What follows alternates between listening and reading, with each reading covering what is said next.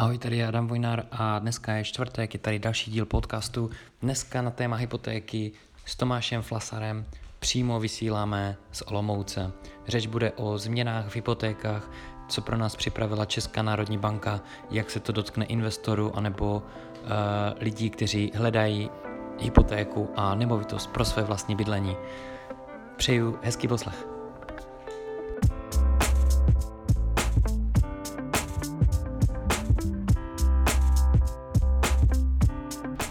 Tomáši, já tě tady vítám dneska. Ahoj. A řeč dneska bude o změnách. Četl jsem, Česká národní banka bude měnit spoustu věcí a, a bude to horší a horší dostat hypotéku. Co se teda mění? Jak to vypadá? V podstatě uh, ta legislativa je nastavená, takže teda od 1.10. by teďka měly banky vlastně najít na, na nový ty podmínky. Co je sranda, tak se děje, že už některé banky teďka jdou od 1.9., takže a některé dokonce jdou ještě kdyby hůř uh, s těma podmínkama, než vůbec nebo jako určuje.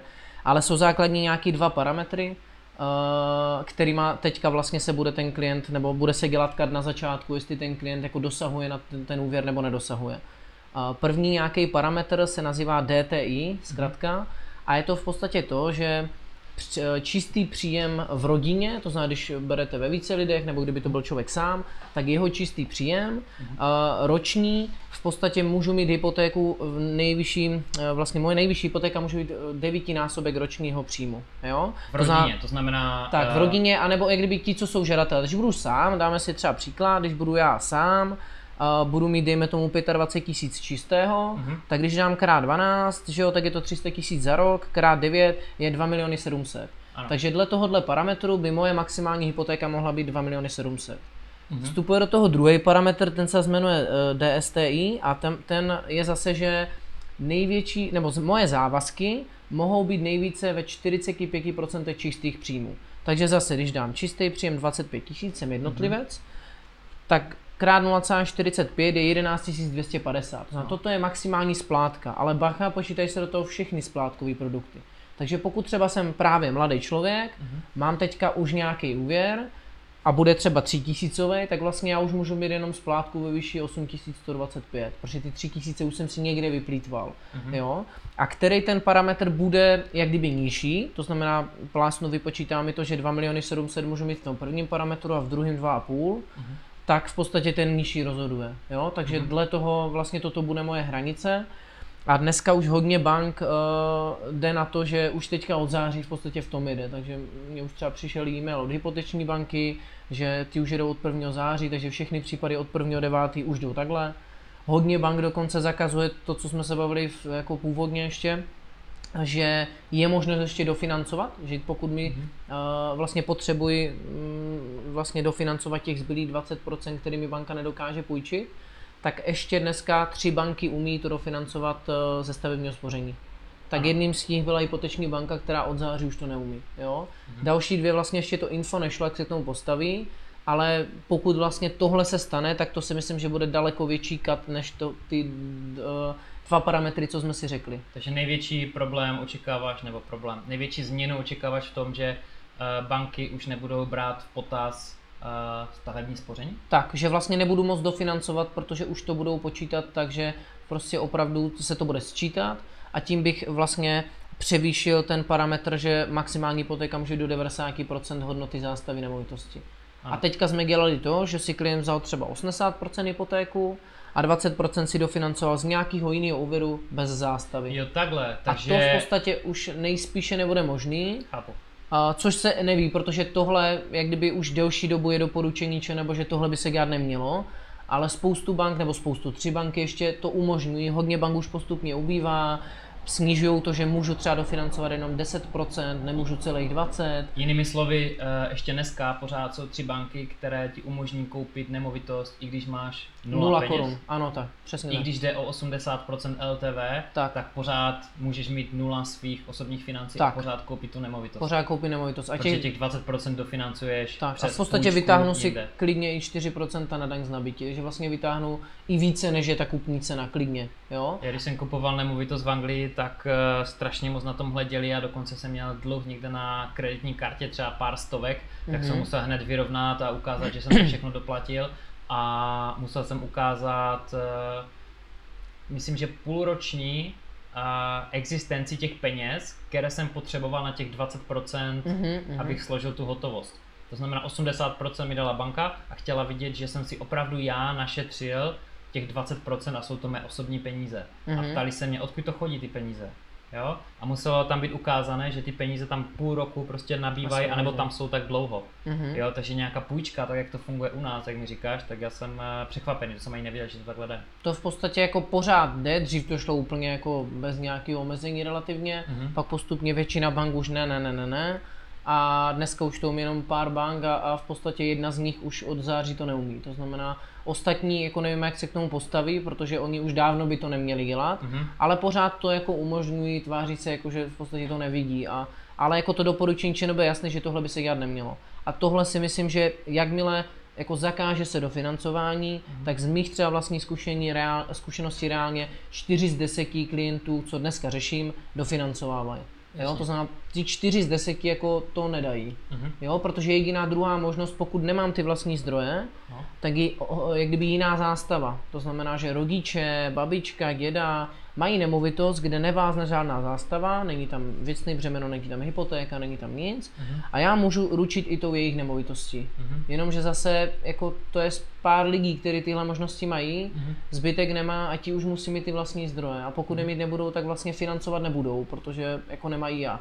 Dneska měli furt tu možnost dofinancování. Mhm. Jo? Takže si to shrneme ještě jednou teda, pokud někdo vydělává 25 tisíc korun čistého, Mhm. bavíme se o čistém příjmu nebo O čistém hrubém? příjmu, o čistým.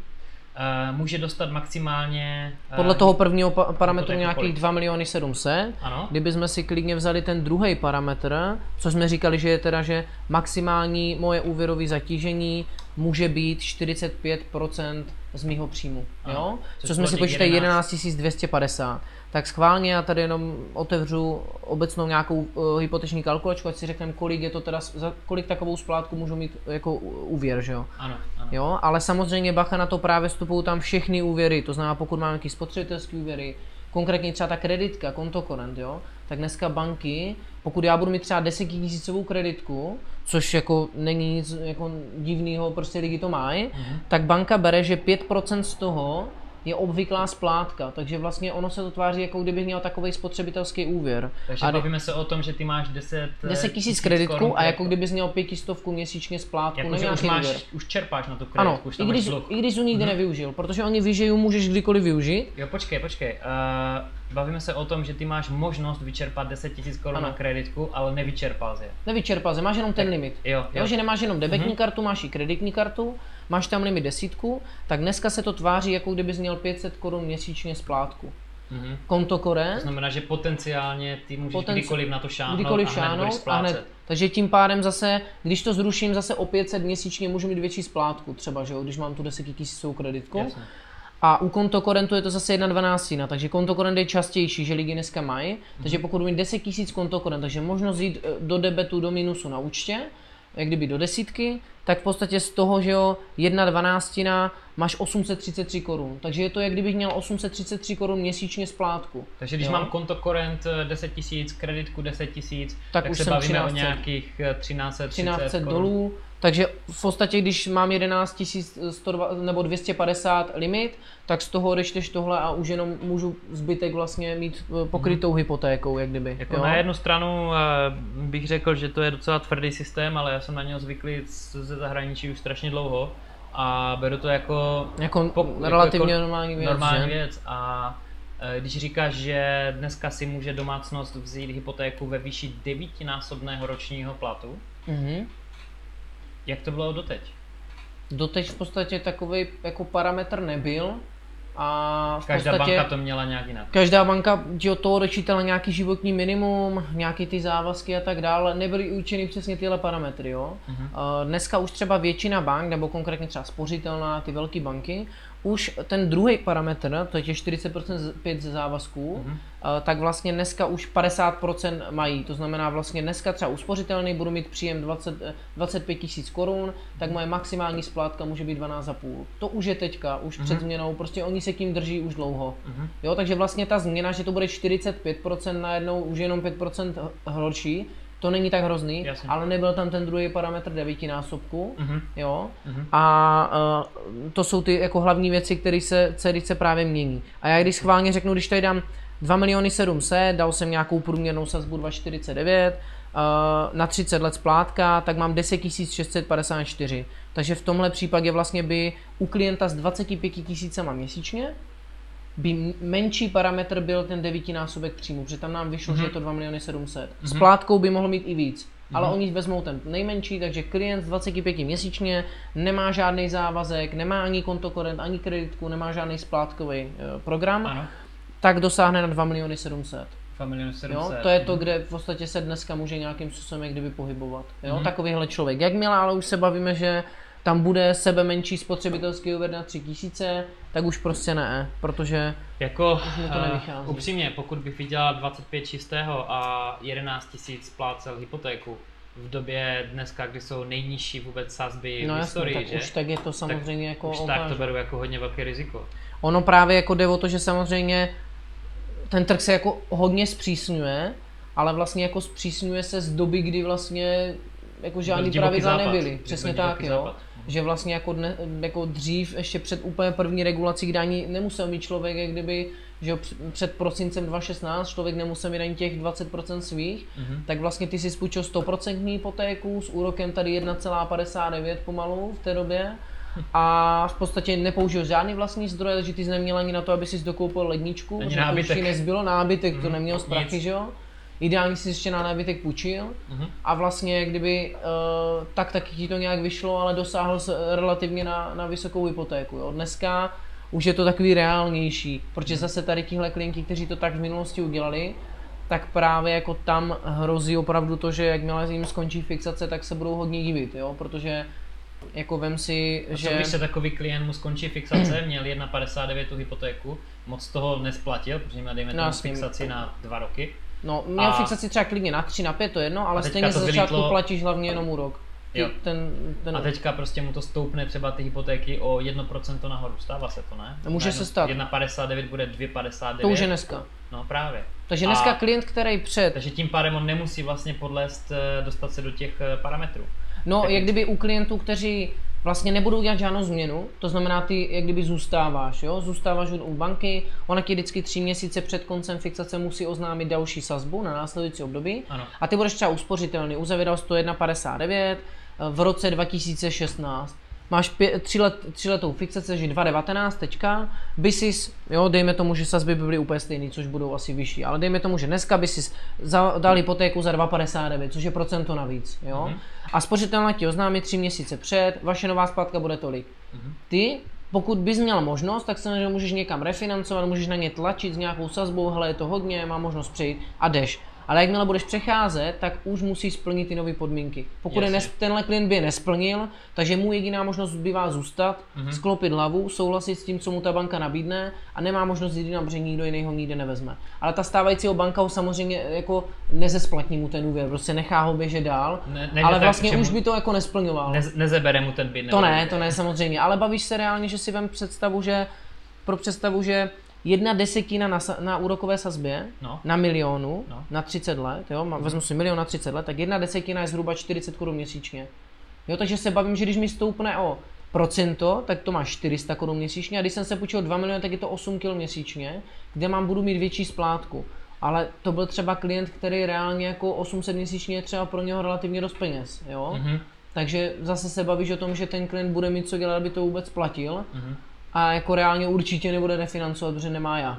Jo, Mhm. a další ten jako problém, co může být a to spíš do budoucna, kdyby se fakt stalo, že z krátkodobého hlediska ty nemovitosti budou ty ceny trošku padat, Mhm. což nejspíš možná jo, tak eh, tenhle klient vlastně nebude moct refinancovat ani z druhého hlediska, protože Mhm. on kdyby splňoval ty příjmy, tak on nebude refinancovat, protože mu nevyjde odhad nemovitosti, že jo? Protože mu v té době musel být odhad na 100%, Ano. takže třeba musel být odhad na 2 miliony ten byt, dneska by to ale odhadli na 1,8 a on ani 1,8 nemá ještě splacený, že jo? Takže on by byl přes 100% LTV, Mhm. ale, Negativ. ale on, by, mu- on by musel splnit 80%. Jasně. Jo, že v životě nebude refinancovat tenhle člověk, jo. Takže samozřejmě problém je, že tady tihle lidi prostě budou muset zůstat u stávající banky, Nejhorší- že jiné možnosti Nejhorší je dostat se prostě do toho, nevím jak se tomu říká v češtině, v angličtině je to negative equity, To znamená, že ty si bereš uh, hypotéku větší, ve vyšší částce, než je vlastně oceněna celá Tak. nemovitost. Tak. A to je tím, že vlastně ta uh, cena nemovitosti klesla na ceně, protože dejme tomu, že teďka jsme někde nahoře, co se týká cen nemovitosti, nebo možná před rokem jsme byli ještě víc, plus minus, záleží uh, v jakém městě asi a kde přesně v České republice. A je docela reálné, že už dneska šly někde třeba ceny nemovitosti dolů. Jo? Možná Ostravsko, možná Karviná, možná takové malé města, kde se to moc nehýbe.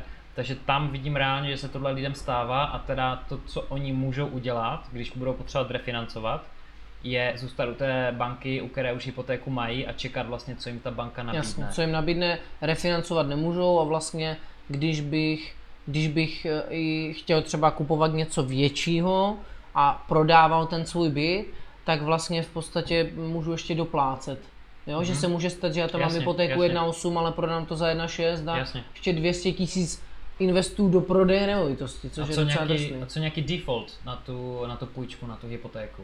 Co tak eh, prostě od toho odejít? Tady banko, tady máš klíčky od domu, jo, nebo Jak od kdyby- bytu, ušetřil jsem 400 tisíc, protože cena nemovitosti šla dolů a dluh je vyšší, jako proč bych to splácel? V podstatě oni musí zahojit ten závazek a pokud by ta nemovitost nezahojila ten závazek, No, tak vlastně stejně jako jsem já v mínusu. jo. Jo, banka že- má prostě problém, zebrala nemovitost, která Tak. je nižší na ceně Tak. a já jsem měl to štěstí, že, nebo štěstí, někdo prostě, někomu se toho stalo, když jsem kupoval svoji první nemovitost v Anglii, kupoval jsem ji od banky a bylo to těsně po krizi, kdy to šlo Mhm. strašně dolů a objevovaly se nemovitosti prostě pod normální cenou, jo. Dejme tomu, že průměrná cena byla 80-90 tisíc liber a mně se jí povedlo koupit třeba o 15-17 tisíc níž, jo. A to bylo právě z těchto těch důvodů. Banka řekla prostě, někomu jsme ji museli zabavit, neměl na splátky, ale jeden z těch důvodů je, že se tam člověk mohl ocitnout úplně nevinně. Hmm. Jo, ceny šly prostě brutálně dolů, předtím mu banka řekla, jo, vy jste uh, bonitní, my vám to dáme, tu hypotéku, sice jste na hraně, ale je to OK. Najednou bůh, krize, cena nemovitosti o 30% dolů, banka řekla, jo, musíme refinancovat, co budete dělat. Hmm. Najednou prostě, uh, co se týká uh, splátky měsíční, tak peníze šly nahoru, že jo, prostě musíš splácet víc, protože jak to nemáš fixnuté, většinou ten floating, uh, ten rate, nevím jak se to řekne Mhm. v češtině, tak je Jako prostě variabilní sazba. variabilní sazba je vyšší než eh, ta fixnutá, že? Když jdeš potom fixu Jak na tu kdyby variabilní. dneska, dneska už moc lidí ani tu variabilku jako nevyužívá, ale v podstatě variabilka by znamenalo, že bych měl už aktuální sazbu, že jo, a vlastně bych nevyužil toho, že dneska si ju na nějakou dobu relativně zafixuju, Mhm. ale už teďka třeba roste, že jo, takže když víme, že teďka třeba od eh, pondělka zvedla spořka zase sazby Mhm. a já bych měl variabilku, tak už zase se mi zvedla splátka. Ale když já ho mám fixovanou, tak vlastně mi úplně jedno, že se teďka spořka zvedla, že jo. Mně se to bude to týkat, až mi skončí fixace. Jo, pak můžu hledět třeba, ježiši, ono už ty sazby jsou jinde, že jo. Mhm. Což už lidi hledí dneska, že jo, že je to jinde. Ale pořád v podstatě, jako když se dneska podíváš na ten hypoindex a podíváš se, kdy byly sazby dřív, tak pořád jako jsou relativně levný ty úvěry, jo, Já ale... když eh, se dívám na nákup nemovitosti, tak se dívám na uh, úvěr, uh, ten rate 5,5%. Jo? Takže 5,5% je prostě ta splátka a v Anglii, myslím, ty banky mají povinnost dneska brát 5%, že ti mají brát, Mhm. jako by ti nabízeli 5% uh, úrokovou sazbu. Mhm. To znamená, že ty musíš vlastně projít tady stre- stres testem ještě Mhm. k tomu, jo. To znamená několika násobek eh, roční mzdy, plus tvoje bonita, plus eh, tvoje závazky, plus těch 20% musíš mít opravdu cash, když ti Mhm. řeknou 80% LTV, tak musíš mít těch 20% cash. A plus ještě musíš projít těma 5%, jo, aby si byl schopný Mhm. splácet. Jo, pořád říkám, že jak když se dívám na nemovitost, která mi má vynést peníze, tak pořád uh, jsem daleko, daleko od těchto těch čísel, ani se jich nedotýkám, ani omylem. Hmm. To znamená, že tyhle čísla jsou tady dělaná, tahle regulace trhu opravdu pro ty, kteří si berou úplně maximum toho, co si Jasně, vzít co můžou, můžou a co je únosné na vůbec, co se splátky týká. Hmm. Takže pokud uh, jsi investor nebo investorka a uvažuješ, že tady tímhle neprojdeš těma věcma, protože jsem ten trh změnil, tak nemá smysl vůbec Jasně. uvažovat o investici do Jasně, nemovitosti. protože... Hmm. Jo? Ten investor musí být úplně živý v jiném světě, musí prostě žít. Jo? Musí to koupit tak pod cenou a mít tak dobré financování, že se to prostě všechno vyplatí a ještě na tom vydělat, že? Eh, Jak vidíš celkově teďka jaková, jaká je doba, kam, kam, to vlastně, kam to vlastně jde? Teď jsme se bavili o tom, co se děje ze dne na den nebo z měsíce na měsíc, co ty banky dělají, jaké jsou splátky. ale když to vezmu nějak v globále, třeba několika leté období, co bylo před pár lety a co bude za pár let, mm-hmm. kde vidíš, že se ten trh vyvíjí, co se týká ceny nemovitostí a, a růst úrokových sazeb a počet třeba lidí, co si berou hypotéky. Mm-hmm. Tam mhm. vidíš nějaké spojitosti mezi. Jasně.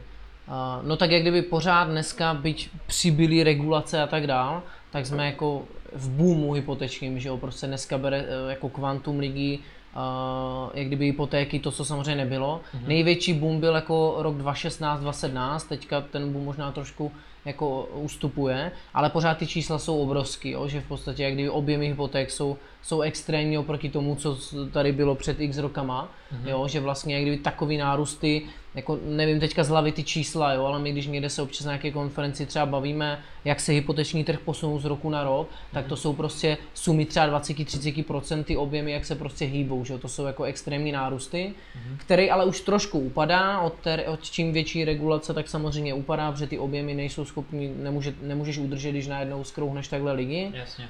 A na druhou stranu s tím bude nejspíš vykompenzovaná i ta sazba. Jo, protože vlastně úroková sazba se odvíjí od v podstatě, jako říkám, pár parametrů. Jeden parametr je, že jo, sazba ČNB, mm-hmm. znamená ta dvoutýdenní repo sazba, což dneska je nějakých 1,25%. A třeba v době, kdy byly ty nejnižší úrokové sazby, tak byla 0,05.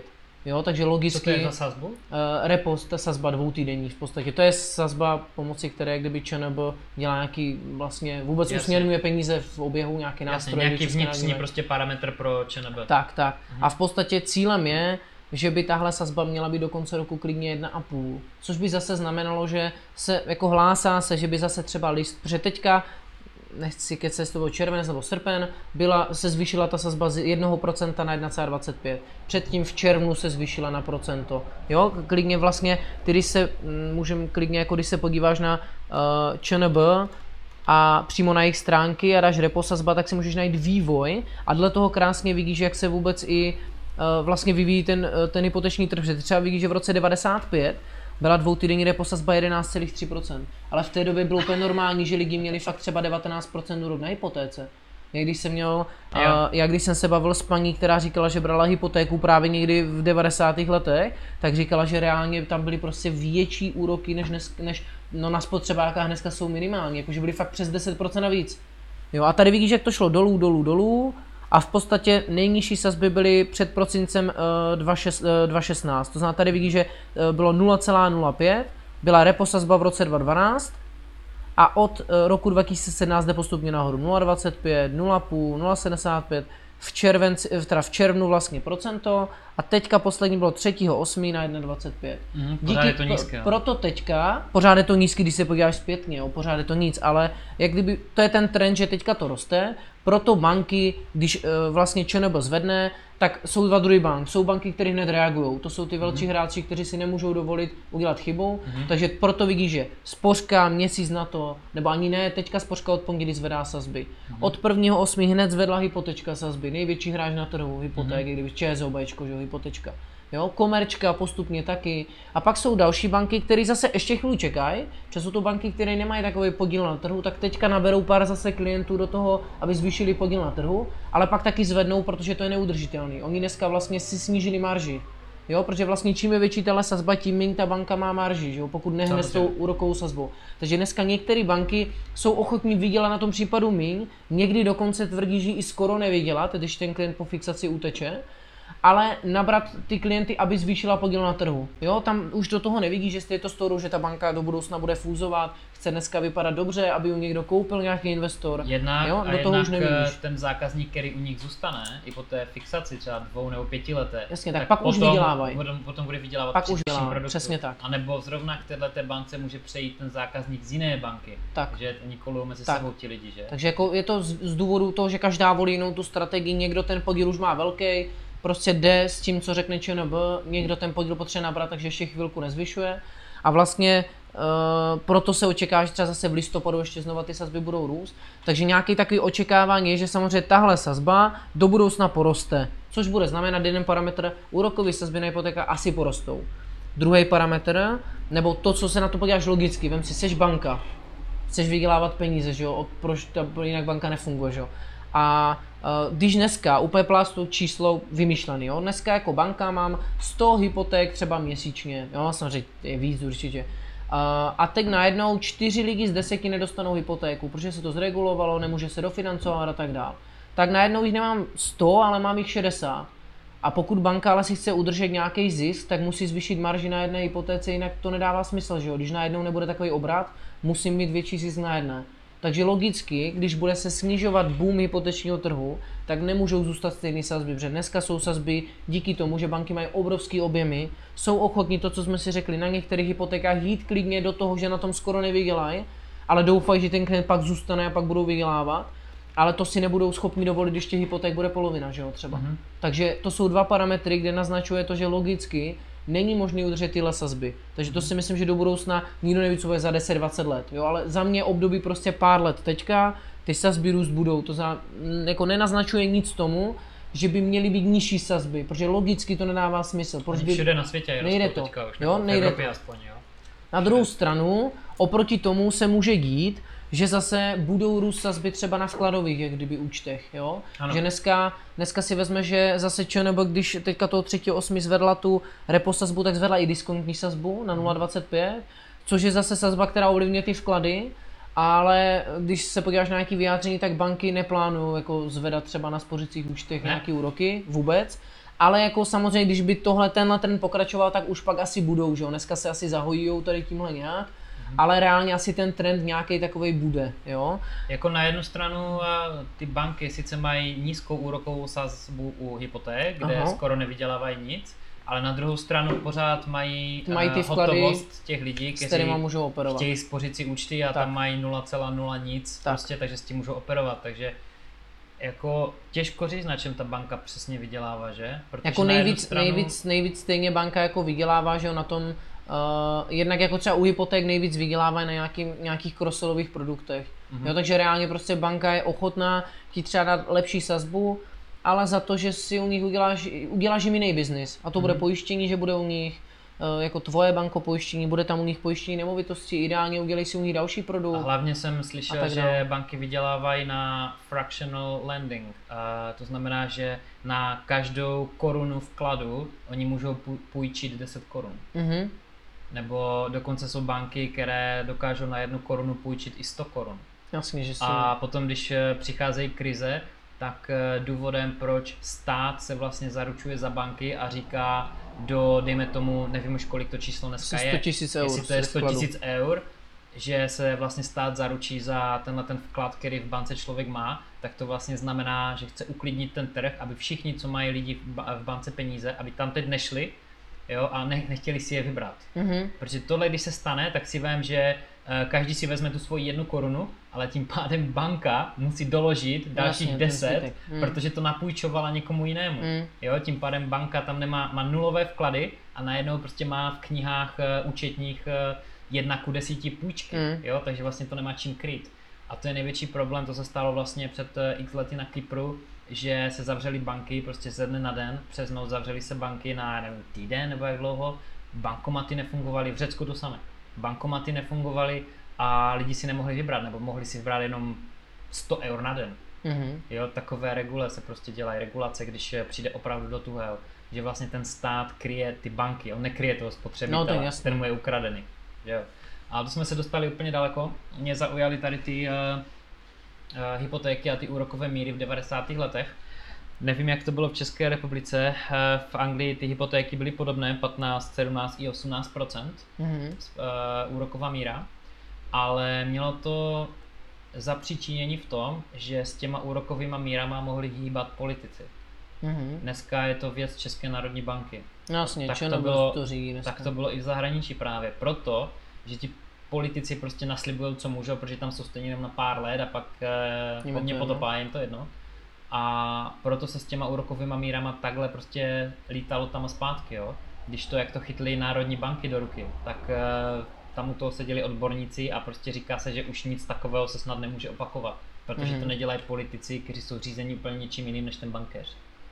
Jo, takže nevím, jestli jak to bylo tady tohle u nás, ale tohle jsem slyšel a říkám si, že tohle určitě dává smysl. Proč to třeba vylítlo tak nahoru a bylo to úplně nepochopitelné. No jasně. Tady jako třeba krásný třeba sledovat, co se taky může podívat kdokoliv, má hypoindex.cz, což je zase parametr, který sleduje vývoj jako úrokové sazby v čase, ale tentokrát jako normálně jako na, na hypotéce, ne tu repo sazbu. Ano. Ale je teda sledovaný od roku 2-3, dřív se ty statistiky nejsou. Aha. Tak když se právě krásně podíváš, tak tady třeba vidíš, že Hypondis dneska ukazuje, že dneska je průměrná úroková sazba napříč všema fixacema 2,5. 2,5. Ano. Jo? A tady vidíš přesně, že třeba, já nevím, tady máš rok, že jo, 2,8, 2,9, Ano. tak 8. měsíc 2,8 byla průměrná sazba 5,82. Jo? A když se zase podíváš právě třeba, to jsme řekli, že jo, že Jaká byla ta 2,8. internetová adresa Hypoindex? hypoindex, Ano. tak se podíváš, že v té době byla totiž repo sazba 3,5, že jo? Aha, A když dneska je 1,25, Mhm. tak v podstatě vidíš, že zhruba tady minimálně prostě se bavíme, že 1,5% rozdíl vždycky bude nějaká ta marže, že jo? Jasně. Jo, spíš až 2%, jo? Dvě, Že, dvě, 20, dvě, 30. že to zhruba takhle vychází. A zase se podíváš, že tady třeba od roku 2000, když se podívám, 2009, už potom vlastně sazby postupně klesají až do vlastně prosince 2016 od té doby zase rostou. Já vlastně vidíš, že nejnižší sazba byla prosinec 2016, což byla průměrná 1,77 vlastně. To byla nejnižší sazba, ale v té době zase, to je průměrná příčema fixacema. V té době já jsem řešil dokonce, já nevím, třeba 1,29, sice samozřejmě to bylo s nějakýma třeba crossolovými produktama, ale dělal si 1,29 na desetiletý fix. Jo, což dneska desetiletý fix máš 1,29 na 10 letý fix. 1,29 desetiletý fix, Ale kolik musel mít, kolik to bylo LTV, určitě to nebylo 80%. 80. Ne, No jasně. Tak to je síla. A teď si, teď si vem, že, teď si vem, že dneska jako hodně dobrá, hodně dobrá 80 na 10 let fix je 2,59. No jasně. To znamená, to se žije 1,3 nahoru. Mhm. Jo, ale v podstatě to skoro odpovídá, protože v té době bylo 0,05, repo sazba dneska je 1,25, takže 1,2 nahoru, 1,2 nahoru, že jo. jo, To jo. zhruba odpovídá, že jo. Ale jak se dívám na ten graf, na tom uh, hypo, Hypoindexu? Jo, toho hypoindexu, Mhm. tak vidím uh, nějaký náznak toho 18-letého nemovitostního cyklu. Mhm. Akorát, že ten graf je vlastně jde obráceně proti tomu, jak jdou ceny nemovitostí. Jo, jo, V podstatě. Jo, jo. Ale vidím- zase, vidím- zase, vidím zase pak už to náznak. asi, pak už to tady úplně asi kopírovat nebude, protože ten jako boom s cenama nemovitosti si myslím, že už je delší dobu, že už to bude třeba určitě 2.16, a- jako kdyby to bylo 2.16 do, tak to odpovídá těm sazbám, ale myslím si, že už dřív jako rostly ceny nemovitosti, asi ne tak Jasně. extrémně. Oni začali 2.12, 2.13, začali růst. Jo, a dostali se vlastně do nějaké výše uh, tento rok nebo minulý. Mhm. A očekává se, očekávají se menší nějaké uh, krize na akciových indexech. Uh, ten hypoindex nebo ty ceny nemovitosti si trošku očkytnou, Mhm. vypustí páru lehce, lidi spanikaří trošku, jenomže potom se nastartuje druhá část toho 18-letého nemovitostního cyklu a tam se očekává v některých lokalitách, ne ve všech, v některých lokalitách brutální nárůst cen. Mhm. A většinou to bývá ten nárůst cen v lokalitách v těch, kde první polovina toho cyklu byla nižší. Mhm. To znamená, jestli Praha, Brno, Olomouc zaznamenali brutální Velký. nárůst ceny Tak. od roku 2012-13 až do teďka, tak se očekává, že třeba pokud ta teorie bude správná, stejná jako minulých 18 let toho, hypo, toho cyklu nemovitostního, že v těchto těch eh, velkých městech ta cena těch nemovitostí poroste pomaleji nahoru Jasně, než a poroste než tam, daleko to rychleji tam, kde to Mhm. může ještě růst, jo. Mhm. A stává se to takhle pořád vlastně, ten 18-letý nemovitostní cyklus eh, se datuje, já nevím, před, před 100 lety se to začalo brát, Mhm. jo. A ono to není přesně 18 let, někdy je to 16, někdy je to 22, ale ta mechanika toho cyklu zůstává prostě, prostě úplně stejná. Mhm. A klíčové je akurát, já vždycky říkám, nena, nenaplánuješ přesně, nenačasuješ nákup té nemovitosti, aby si koupil nejníž a prodal Mm. nejdráž, jo? nebo aspoň Stejně, nakoupil stejně držel. minimálně zase tě vypečou sazby, jo, takže Vždycky ti něco vypeče, anebo třeba zrovna jsi v jiné životní situaci. Řekneš si, dobře, teď jsou ceny nahoře, tak nebudu čekat na propad 10 let. mhm. Jo, to je nesmysl. Ale na druhou stranu, kdo se chystá koupit nemovitost za účelem investice, tak nemusí věšet hlavu, protože znám lidi, kteří koupili nemovitost v roce 2008 v Praze, nejvyšší možné peníze a doteď sice potom šla ta nemovitost dolů, ale vydělali na ní. Mhm. Já vím, že ta paní prodala před dvěmi lety, vydělala na ceně té nemovitosti dokonce a to ji koupila v roce 2008, když Mm. byla nejdražší. Ale mezi tím ještě vydělala několik stovek tisíc na Jasně, cashflow. nájem a tak dále. No. Takže i když udělá člověk ten nej, nejhorší možný okamžik koupit tu nemovitost, tak pořád z dlouhodobého hlediska si to vyplatí. Hmm. Jako tam si myslím, že dlouhodobě prostě ty nemovitosti růst budou jako vždycky, jo, akorát hrozí ty krátkodobý a proto právě třeba i klientům říkám, že když někdo fakt třeba, já nevím, jsme pár, eh, jsme mladí a, a koupíme si teďka dva plus jedničku, ale víme, že asi za dva, tři roky budeme chtít rodinu a půjdeme třeba do baráku a, a ten byt, ne že si necháme na nájem, my ho budeme muset třeba prodat, Mhm. tak to jsou zrovna ti, kde bych právě trošku měl strach, že zrovna jako fakt nevychytám skvělý okamžik a nebudu moc si dovolit do něho jako pak ten byt si nechat skrz třeba nějaký cashflow pro hypotéku a tak dál, Mhm. že prostě nebudu moc mít takový závazek, Mhm. tak budu se střelit.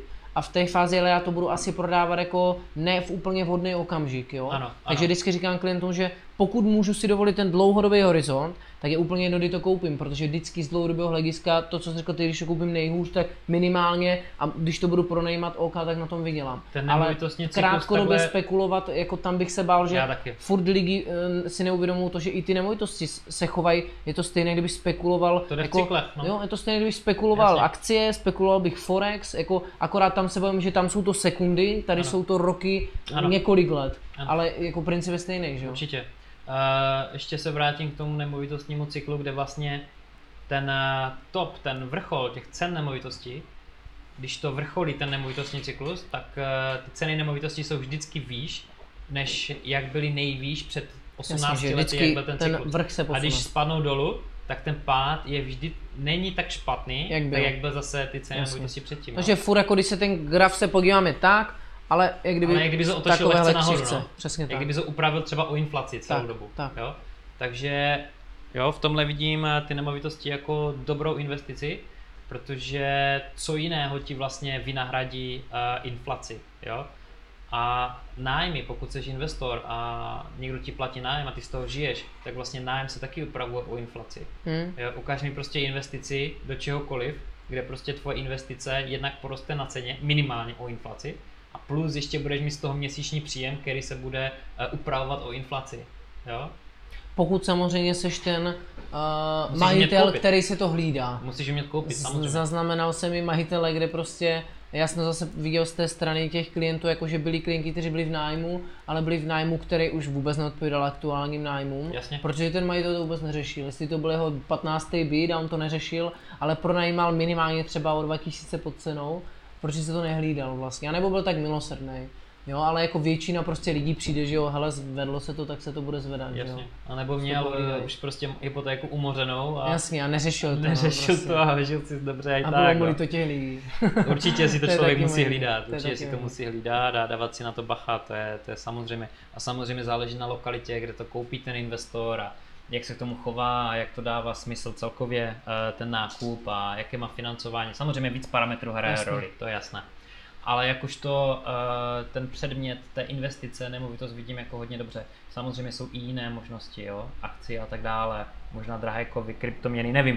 V Jako tom se- všechno asi má svoje, Ale musíš se v tom pohybovat. ale tak a ideálně prostě samozřejmě jako pro jako běžného člověka, který tím jako nebude to jeho hlavní předmět, tak samozřejmě hlavní je i ta diverzifikace, prostě jako aby i ty peníze byly někde jinde, jo. Sám vím, že i ty nemáš jenom ty nemovitosti i někde jinde peníze Jasně. a to prostě dává logiku, že jo, protože každý by měl něco. Ale myslím si, že ty nemovitosti, ať už ve formě, že budu mít tu svou nemovitost, anebo ve formě, že třeba tyhle možnosti nemám, ale, ale zvolím nemovitostní fond nebo cokoliv, Ano. tak v tom portfoliu by to být mělo. Ano. Jo, normálně toho klienta. Ano. By to být mělo a prostě dneska samozřejmě ve většině to chybí, protože si to tak, jak přesně říkal, kdy si jako lidi berou, že to je něco, co si dneska nemůžou dovolit, ale, ale samozřejmě, kdyby, když nějaký ty peníze mám a, a splňuju tady ty kritéria a není to úplně na knap a můžu, tak proč bych si to nemohl dovolit?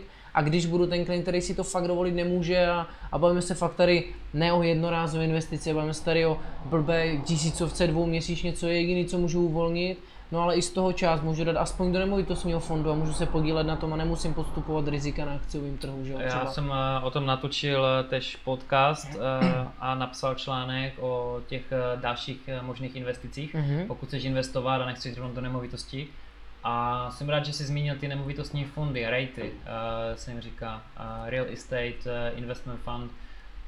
a investment trust, že už nevím tu zkrátku přesně, je nějak 70 něco na světě, mm-hmm. které splňují tyhle parametry a pokud někdo nerozumí těm nemovitostem, tak si myslím, že tohle je výborná alternativa. No, jasně, protože pro, ty se prostě nemusíš starat o tu nemovitost. O to se stará ten fond. Nemusíš nic vlastnit. Nemáš hypotéku s milionovýma dluhama. Tak. Nemusíš mít milion našetřených, abys koupil nemovitost. A pořád si můžeš těšit výborným dividendům a růstu a toho, a té hodnoty, té akcie Mhm. toho fondu. Já jsem nedávno se díval na finančníka.cz a tam hodnotili ty fondy a některé platí 6% ročně dividendu Mhm. Plus ten fond ještě roste x procent na ceně, takže jako 10 až 15 procent ročně není, není nemožné a můžeš začít investovat od, já nevím, tisíci koruny, Mhm. že? Jako jsou dneska i nemovitostní fondy, kde třeba od jako blbé pětistovky prostě Ano. člověk může fungovat. Ano, ano. A furt jako se baví, že v průměru to ty 4-5% udělá, ale nepodstupuješ tady Ty Jako rizika, rizika, a to, co toho tolik vědět, nemusíš vědět vybereš si fond a jdeš do toho. Přesně tak, jo. Je to prostě fakt úplně běžný člověk, není investor, Přesně ale nechce být ten, nebo minimálně má aspoň tu prvopočáteční myšlenku, není dobrý mít peníze všechny na běžném účtě. Ano. To znamená aspoň někde jinde to směřovat. Jo? Protože Ano. dneska se fakt tvrdí, jakože, nebo hodně lidí tvrdí, jakože peníze nejsou, ale dneska jako v tom oběhu a na těch vkladech jako jsou úplně jako hrozný sumy, co se dneska podíváš a, a fakt dneska, když uh, já jsem měl pár klientů a klientek, co třeba pracují jak kdyby v bance a prostě tady nějaká, když to řeknu blbě, z horní, dolní, nějaké spořitelny, prostě reálně ta paní vidí samozřejmě ty vklady těch lidí a vidí, že běžní lidi, do kterých bych v životě neřekl, prostě mají na těch účtech spoustu peněz. Mhm. Ale to jsou lidi, kterým skončili stavebka, to jsou lidi, kteří prostě někde jim něco leží, Mhm. ale oni nejsou jako naladěni jako na nějaký investice, to znamená pro ně prostě neexistuje jiná možnost, než aby to tam leželo dál. Ale je to, účet a konec. tak, to je úplný maximum a ještě z toho mají strach, že vlastně je to jako rizikový, jo? kde prostě samozřejmě je riziko nula. Tak v podstatě jako, eh, to je potom problém, že jo? ale pro tyhle lidi tohle může být alternativa, protože nemovitosti lidi vnímají jako konzervativně. Ten fond myslíš, ne, nemovitostní. I, jako I pokud mají hotovost, tak eh, samozřejmě ten eh, třeba t- konkrétně ta nemovitost, protože furt Ano, samozřejmě je to, patří to mezi konzervativnější způsoby investice, prostě není to, Určitě. není to prostě, nejsou to akcie, nejsou to konkrétně nějaký faktory, korporátní dluhopisy a tak dál. Mhm. A na druhou stranu to ale zase není termínový vklad z 0,2, že jo? Mhm. Mhm. Jo, takže jako je to dobrou alternativou minimálně prostě buď ta nemovitost, nebo když tolik peněz nemám, tak i ten nemovitostní fond. Mhm. Ale je problém, že většina lidí jako vůbec o tom neví, nebo jako ne, Nezajímá se o to. Nezajímá se, protože ta- Vědět. Znají vždycky někoho, kdo se spálil a nevěří Tak, tomu. no a nebo spíš ani oni ne, jako neberou s takovýma klientama, když se třeba na schůzce bavím, občas hodně klientů se bavím a zmiňuji, jako jestli někde ty rezervy jsou, že a vysvětluji inflaci a že s tím jak pracovat, tak hodně klientů vlastně ti ze začátku řekne, že oni peníze nemají, ale postupně pak zjistí, že vlastně mají třeba někde milion a, ty zjistíš, jako, a my jsme se bavili, že tady máte milion. No a tak to jsou jako celoživotní úspory a oni berou, že to nejsou peníze navíc, oni berou, že to jsou celoživotní úspory a že to není něco, s čím by se dalo nějak nakládat. Ano. ano. Jo, takže vlastně, když jim položí otázku, máme něco, kde můžeme něco, někde, peníze, které můžeme někde využít? Ne, nemáme. Aha. Ale vlastně mají někde milion, protože pro ně to nejsou peníze, s kterými jsou v hlavě jako odhodlaní nějak pracovat. Extrémně konzervativní. Extrém. A toto je ale většina České republiky. Proto dneska, uh, proto dneska jako vidíš, že eh, reálně prostě terminovaný vklady furt jako jedou To nějak. fičí, vkladní knížky. No a tady, tady tyhle nesmysly a vidíš, že prostě ty lidi jsou fakt extrémně konzervativní, jako, že to je extrém, jako. Jo, jo, děkuju. Což je prostě strašná škoda, jako jo. A druhý, dru, druhá ještě věc třeba vidí, že i, uh, že třeba dneska, já nevím, obce a tak dále, co hospodaří jako s penězma zase, že jo, jako veřejnýma, Mhm. tak dneska taky jako neinvestuje většina z nich ty peníze a ty peníze leží někde pod inflací, což vlastně, jako kdybych to bral z hlediska, uh, z hlediska jak nějakou občana, tak si řeknu, tyjo, sakra, já někde něco platím, platím nějaký daně, platím věci a veřejný peníze leží někde, kde vlastně jako dobrovolně mi jako klesají každý rok o nějaký procent, protože s nima se nehospodaří, protože ten hospodář vlastně není dobrý hospodář, Mhm. jo. On je A- prostě jenom výběrčí a to je Tak, všechno. tak a to je za mě, když to úplně jako přeženu, tak za mě je to jako trestný čin, ale ty znehodnocuješ naše peníze, protože nejsi dobrý hospodář. Jasně, jasně. A tak to je, jo, takže. Jako my nejsme národ finančníků, no, Česká republika. Když se podíváš do Švýcarska nebo se podíváš třeba do Singapuru, tak eh, tam je to brané hned ten stát, vlastně ti politici jsou na to orientovaní více, na ty investice, že Singapur, eh, stát, který nic nevyrábí a jeden z mála států na světě, který je prostě v, eh, v plusu, mm-hmm. co se rozpočtu týká, má investované bambiliony, prostě miliard dolarů po světě a, lidi, a jiné státy můžou závidět a to nic nevyrábí, jo. Mm. A je mladý stát, prostě jsou finančníci. Jak říkáš ty, někde na obci leží peníze a někdo si jich nevšímá třeba a je to strašná škoda.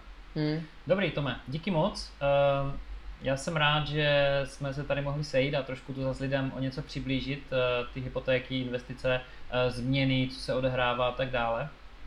Ještě mám na tebe pár krátkých otázek, než bude úplně konec. Uh, co je pro tebe úspěch? jsou dobré otázky.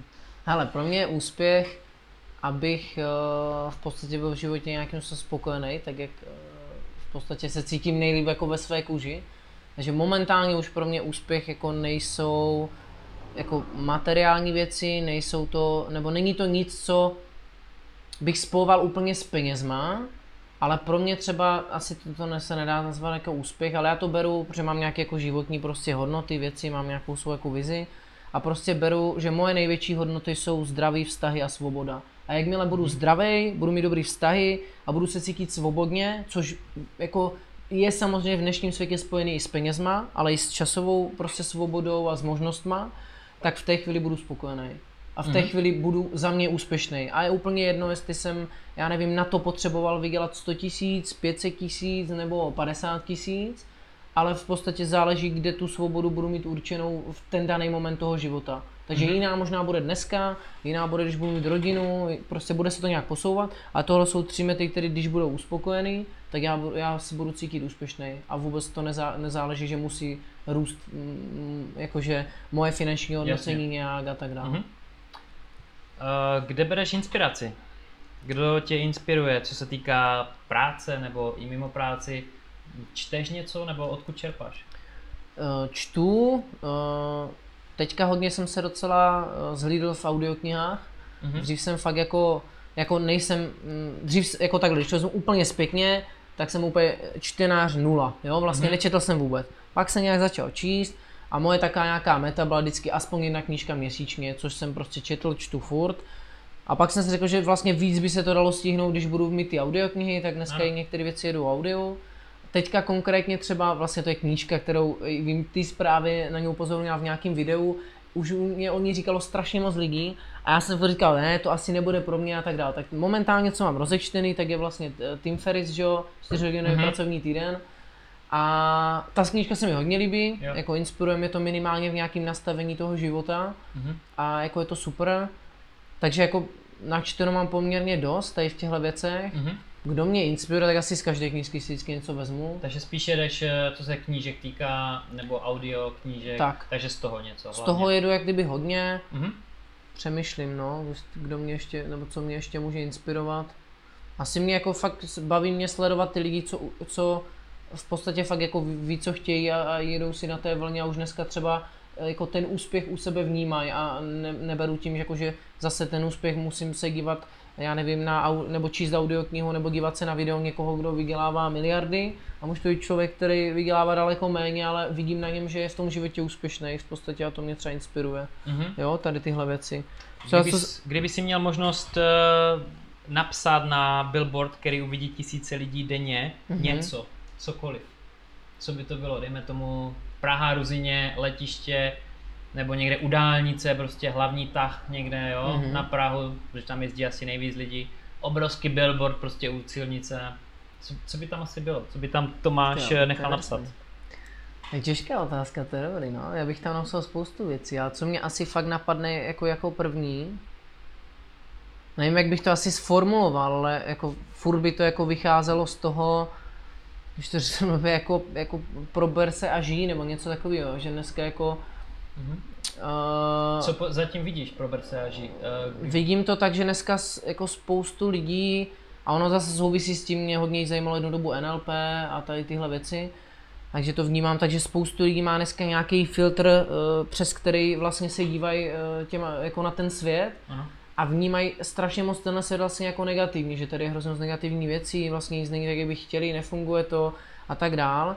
A potřebují vlastně dostat jako ten liskanec do toho života, aby si to uvědomili, ale ono je strašně jako... Jinými slovy, lidi podlehají negativitě, tak. to, co je kolem nich, buď to jsou přátelé, rodina, ano. média, protože všichni chrlí negativitu, protože jsou to zprávy, které se dobře prodávají. Jasný. Ale vidíš, že svět není takové špatné místo, jak se tvrdí tak. a chceš, abyste lidi prostě probrali tak. a řekli si, ty vole, co děláš, že na světě je úplně nejlíp, co je kdy bylo tak. v A začali si toho vážit a hlavně jako jako žili v podstatě, jo, protože dneska moc jako lidi, když to řeknu, jako nežijou, ne, že by jako, když to řeknu, blbě umírali, ale v podstatě vnitřně umírají za mě, jo, protože vidíš ty lidi, oni jako schodí jak polomrtví a, a v podstatě Jasně. jak kdyby neuvědomují si to, co prostě, a zase to si podle mě uvědomí, že jenom když se něco stane, ano. že pak seš nemocný, uvědomíš si, vlastně já jsem se měl dobře docela, jenom jsem vlastně měl filtr zaměřený, že mi zase něco schází a mě nic nescházelo třeba, jo. Aha. A uh, tak stejně, že vlastně uh, lidi prostě kdyby si neváží těch věcí, které prostě dneska mají, no a furt čekají, že něco někdy přijde, ale jako nepřijde nic, nic nikdy nic nepřijde a určitě se to nezmění, když nic nezačnou dělat. A já mám strašně moc lidí uh, v okolí, co znám, co prostě uh, čekají, že něco se samo změní. Mm-hmm. A to je prostě si jako nikdy nic samo nezmění, že? Já vždycky k tomu dodávám ještě jednu věc. Jednak samo se nic nezmění a tak, jak těžké to je dneska, tak zítra to bude už jenom těžší. Mm. Jinými slovy, dneska je to nejjednodušší, co být může. Tak. A vidím to na svých přátelech, kamarádech, když se odhodlají, chtějí třeba investovat, chtějí založit firmu, jo, tak prostě jsou dneska ještě mladí, jenomže když jsou starší, tak jednak s přibývajícím věkem závazky. Uh, jsou větší závazky. Uh, více si lidi vydělávají třeba peníze v práci a více si zvyšují svůj luxus tak. a potom těžko se jim padá níž čím jsou starší, tím jsou víc opatrnější. Čím jsou starší, víc hledí na to okolí, co jim tvrdí a hůře vnímají tu zpětnou vazbu, ten feedback toho okolí. Uh, rodina, třeba jejich děcka jsou starší, uh, budou více finančně náročné, že jo? A člověk, když mu je 40, tak si nechce sáhnout na dno, ale když hmm. ti je 25, ty jsi vlastně na dně ve 25, mm. nemáš co ztratit, ale by se Jasně, nic ještě nemáš. Ty. Nic nemáš, přesně tak. Mm. A když máš, třeba máš pár peněz, dobré, to je nic oproti tomu, kde budeš ve 40 a hlavně ten mentální blok tam bude. A hlavně energeticky, jako jasně, si tolik jasně. nebude.